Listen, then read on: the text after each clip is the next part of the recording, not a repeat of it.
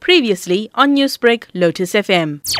Essentially, when COVID started, when we went into lockdown, into proper lockdown, I think it was March or so, 2020, municipalities reduced the, num- the number of staff that they had. In July 2020, they introduced a uh, online system, which was similar to the Cape Town system, where uh, you can submit all your information online and then they would assess it.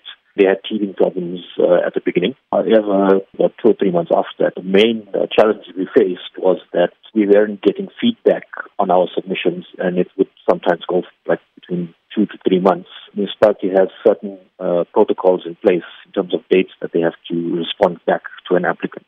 So, how long is it taking for the municipality to approve plans as compared to the pre COVID times? I've had a plan where I submitted it at the beginning of this year, and it's stored in the system. Usually, usually we get, uh, depending on the uh, complexity of the plan, usually we get plans approved within between three to five months previously to that. And now we're lucky if we get it to be like uh, so far like a year or so.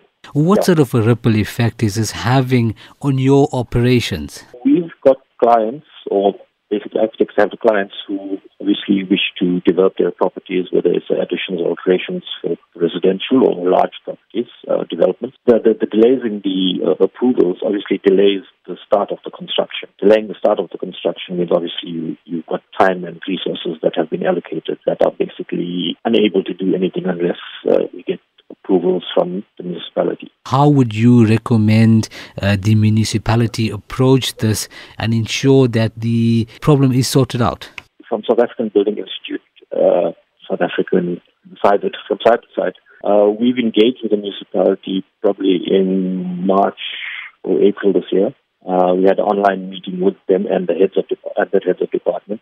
There were certain agreements that we were going to try and meet every three months after that to try and assist because basically if we can assist them, they assist us. Everything comes uh, together.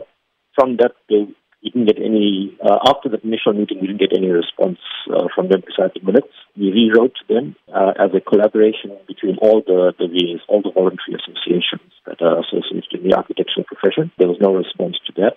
We wrote to the mayor, we wrote to the premier, and we still had no response, uh, which is when uh, one of the members suggested we speak to the press.